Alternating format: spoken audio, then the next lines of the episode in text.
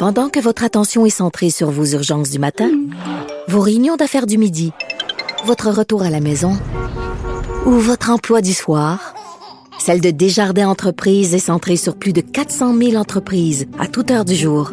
Grâce à notre connaissance des secteurs d'activité et à notre accompagnement spécialisé, nous aidons les entrepreneurs à relever chaque défi pour qu'ils puissent rester centrés sur ce qui compte, le développement de leur entreprise. Ici Ricardo. Et Émilie, marchand d'IGA. On a envie de vous inspirer à bien manger. À moins de 5 la portion. Suffit de repérer les produits valeurs sûres et de les cuisiner avec une de nos recettes. Les valeurs sûres, c'est bien pensé, hein? Bien sûr! Détails sur IGA.net. Sophie Durocher. La rencontre Nantel du Rocher. Non, non, non, c'est pas une joke. Sophie du Rocher. Duduche, elle va se défendre. Guy Nantel. Ben, c'est exactement ça qu'il faut faire. Un duo déstabilisant qui confronte les idées. C'est à s'arracher les cheveux sur la tête. La rencontre Nantel du Rocher. Ça va être quelque chose. De ces temps-ci, on parle énormément du GHB, donc la drogue du viol. Ça pose des questions sur euh, la, enfin, ça pose la question suivante est-ce qu'il y a une culture du viol au Québec? Est-ce qu'on banalise à ce point-là le viol?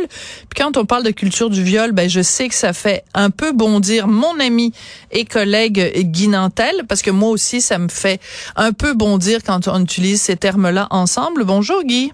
Oui, bonjour Sophie. Mais en fait, c'est pas euh, tant le contenu qui me fait bondir, c'est comment on en parle. Ouais. Parce que c'est une épidémie importante, là, vraiment, le GHB, donc la drogue du viol. Euh, puis euh, José Blanchet a écrit un article dans le Devoir là-dessus qui avait des informations intéressantes, mais des fois, c'est le ton euh, qu'on adopte. Tu sais, la drogue du viol, bon, dans son article, entre autres, moi, j'ai appris que même les barman, des fois, sont ceux qui, qui mettent la drogue dans le drink de la fille. Alors, Ouais. tu vois jusqu'où ça peut aller. Donc, Évidemment, la société prend ça de plus en plus au sérieux. Même à l'Assemblée nationale, il y a eu une motion unanime là-dessus pour dire que c'est un fléau. Puis, gars, c'est une condamnation euh, évidente. Euh, ben, gars, c'est pas une grande surprise. Là. Les gars euh, qui font ça, si vous êtes à l'écoute, vous êtes des vidanges. Euh, Vous êtes vraiment Ouais, des gens de la pire espèce. Puis, il y a- a, rien à dire. Faut-tu être perdant? Faut-tu... Quel minable éprouve seulement un millième de plaisir sexuel à baiser une fille inconsciente? Je dire, Hmm. ça n'a aucun sens quand tu y penses. C'est quoi un cadavre, la prochaine étape? Je sais pas à quoi ces gens-là pensent au mal qu'ils font au- au- à ces filles-là. Il faut, faut vraiment le condamner, mais de façon évidente. Puis, tu sais, il y a même des fabricants là, qui ont été arrêtés, des Oui. pushers, là, entre 14 et 43 millions de doses qu'ils auraient fabriquées. Ils ont été arrêtés en Ah, février ça fait peur. dernier. Ça fait peur. Mais ça, c'est à cause de la complaisance de notre système de justice aussi par rapport à ces questions-là. Si tu laisses les fabricants un an ou deux en prison, ben, attends-toi pas qu'après ça, n'importe quel gars tout croche réussisse à en avoir facilement. Ouais. Alors la raison pour laquelle je disais que euh, les mots mis ensemble, culture du viol, que ça te dérangeait, c'est parce que tu as déjà fait une capsule où tu t'es entre guillemets pogné avec des féministes sur justement la juxtaposition de ces mots-là. Et je veux que ce soit bien clair pour les gens qui nous écoutent.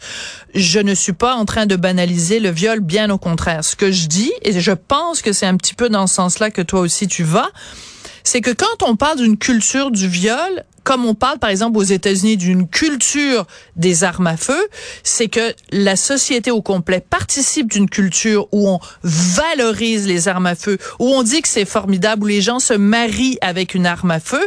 Si au Québec on parle d'une culture du viol, ça voudrait dire que les gens se font des high five quand ils violent quelqu'un et que la société au complet valorise le viol. Or au Québec, il me semble c'est exactement le contraire. Je peux te nommer l'Afrique du Sud ou d'autres pays où on banalise le viol, mais c'est pas le cas au Québec. Ben, écoute, je sais qu'évidemment, ça existe des violeurs, mais moi, j'ai jamais de toute ma vie rencontré un seul gars qui glorifiait euh, ni le viol, ni les violeurs. Je veux dire, à un moment donné, il faut quand même pas tomber dans le dé de la rhétorique qui condamne tout le monde. Dans l'article de José euh, Blanchette, elle parlait, entre autres, de système patriarcal, de système contrôlé par les hommes. Donc, ça, c'est comme tous des, des, des, des, trucs qui sont euh, avancés pour expliquer l'épidémie qu'il y a de GHB en ce moment. Elle mélangeait, entre autres, le fait que les femmes se font violer bien qu'en plus, elles doivent payer une taxe rose dans les magasins. Je veux dire, c'est quoi le On rapport? confond tout. On à un confond moment donné, c'est du gros n'importe quoi juste pour avoir raison. Euh, Il y a une des intervenantes qui disait je ne connais, je la cite là, je ne connais aucune fille qui ne s'est pas fait agresser. Toutes les filles l'ont vécu ou connaissent quelqu'un de proche à qui c'est arrivé. Puis ça, c'est des filles de 18 à 22 ans qui parlent dans son article. Mais tu sais, moi, j'ai une fille, une belle grande blonde de 19 ans. Euh, non seulement elle, ça y est pas arrivé, mais elle connaît personne qu'elle me dit de son entourage à qui c'est arrivé. Alors, on dit pas que c'est pas arrivé. Au contraire, on vient de le dire là, que c'est c'est un fléau à condamner. Mais si José veut jouer la carte des statistiques, c'est important de s'appuyer sur un minimum de sources Sinon, ce qui va arriver, c'est que les gens ne prennent pas ça au sérieux. Voilà. C'est le bon vieux principe de, de Pierre et le loup. Et, et, en effet, ces choses-là doivent être dénoncées, mais de façon, euh, de façon euh, rigoureuse. Et de la même façon qu'une hirondelle fait pas le printemps, une anecdote ne fait pas. Euh, je dis pas que c'est anecdotique de se faire violer. Ce que je veux dire, c'est que si tu as une personne qui dit, moi, tous mes amis se sont fait violer, ça veut pas dire que 100% des femmes de 18 à 22 ans au Québec ont été agressés à un moment donné. Euh, par contre, je veux juste apporter un bémol là-dessus. Euh, euh, mon très cher Guy, c'est que avant on parlait de viol, maintenant on, a plus tendance à parler d'agression sexuelle parce en, en termes juridiques en tout cas, parce que ça couvre tout un éventail de choses. Mhm. Ça va de, mettons, euh, la main sur la fesse à un viol avec pénétration. Donc, je dis pas qu'il y a un qui est moins grave que l'autre. Je dis juste que ça couvre un éventail de choses. Donc, quand cette jeune femme dit, il y a personne que je connais qui a pas été agressée, c'est possible aussi qu'elle fasse référence pas seulement à un viol, mais à quelqu'un qui s'est fait mettre la main au cul, au derrière. Excusez-moi, c'est pas ça que je voulais dire. Je me suis échappé. Mais ou quelqu'un qui s'est fait, bon, tu comprends? C'est, ouais, mais ceci, il n'y a, pas, y a pas un gars que je connais pas, moi, qui s'est pas fait mettre la main sur la poche à un moment donné par oui, oui, mais... qui voulait faire une joke ou des niaiseries de même, là. Ben oui, ben, Rappelle-toi d'ailleurs. plus loin, c'est qu'on rentre même les micro-agressions dans ça. oui, oui, ça tout peut à fait. un regard, ça peut être la position d'un corps, la, face, ben, la façon, l'énergie que tu portes. Ben, tout à fait. Rappelle-toi à l'université Laval, tu te rappelles à un moment donné, ils avaient fait un sondage auprès de leurs étudiants et étudiantes et il y en avait une proportion absolument effarante qui disait qu'ils avaient été euh, euh, euh, l'objet ou victime d'agressions sur le campus. Puis quand tu regardais les, les, les détails du sondage, ben tu voyais des choses, un regard insistant. Mais je veux dire, c'est sûr que ça gonfle les statistiques. Si tu me dis que tu as croisé un gars dans le corridor puis que le gars t'a regardé à l'air de dire hey, mon dieu, elle est bien cute elle, puis que tu considères ça sur le même pied qu'une qu'une qu'une agression, ben c'est sûr que tu vas trouver que 80 à ce moment-là, c'est même pas 100% c'est 125% des ben, gens qui sont déjà fait agresser. Parce que si chaque fois qu'on compte quelqu'un qui nous regarde avec un air de tueur, on considère que c'est une tentative de meurtre, là comprends-tu ben, voilà c'est là où les gens ne prennent plus ça au sérieux. Dans l'article, entre autres, de Mme Blanchette, elle, elle parle, entre autres, la, elle donne la définition de la culture du viol du Conseil du statut de la femme. Puis bon, c'est ensemble de comportements qui banalisent, excusent et justifient les agressions sexuelles ou les transforment en plaisanterie ou en divertissement. Mais tu sais, moi, en 2017, j'avais fait un numéro oh, justement qui condamnait puis qui avait fait beaucoup parler et qui condamnait les agressions, mais mais il y a plein de monde qui m'écrivait que je crée un climat confortable pour les agresseurs. Mais je suis désolé, il n'y a aucun lien entre le fait de parler de ce sujet-là dans un spectacle d'humour et le fait que des filles se fassent violer comme ça par par des pourritures. Tu sais, zéro. S'il y a de quoi, c'est même l'inverse. C'est le fait qu'on en parle. Mais mais quand je lis euh, José, des fois, tu sais, comme entre autres, elle, elle dit dans son article, elle dit Jeannette Bertrand avait toujours prédit une riposte des hommes à l'émancipation des femmes le, GHB en est une.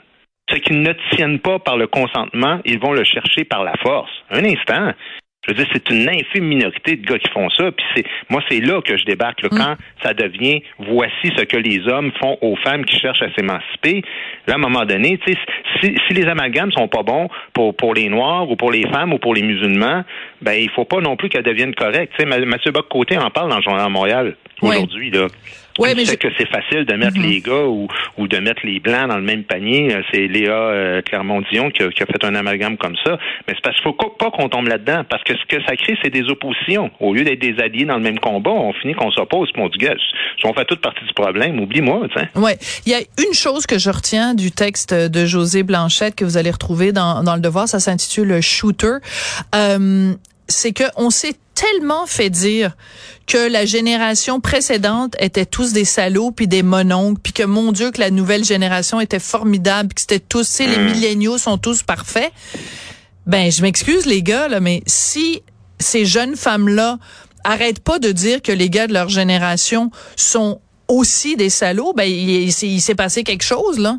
Très bon point. Écoute, puis c'est sûr que je pense que la, la, la, culture de la pornographie, ça a un rôle là-dedans. Ou, euh, mais tu sais, je veux dire, on, va y arriver, là. Je veux oui, mais la pornographie, il y a plein de femmes aussi qui en, qui, en, qui en consomment. Ça veut pas dire qu'elles vont se mettre à aller euh, euh, agresser du monde juste parce qu'elles ont vu un film porno. Non, non, non, ce que je veux dire? Moi, je suis pas en train de dire que la pornographie fait que le monde va violer le monde. Ce que je suis en train de dire, c'est que ça, ça normalise des comportements où, à un moment donné, euh, tu sais, le consentement, souvent en pornographie, euh, je pense pas que c'est quelque chose nécessairement qui est, qui est vu comme ça devrait fonctionner dans la société. Non. Mais, mais, mais ce que je veux dire, dans le fond, dans tout ça, là, c'est qu'un article comme celui-là doit évidemment aussi être orienté vers des solutions qu'on peut trouver tout le monde ensemble dans la société. Oui, mais attends, là, tu vas pas réécrire sa chronique. Elle a le droit d'écrire ce qu'elle veut, là, José Blanchette, là.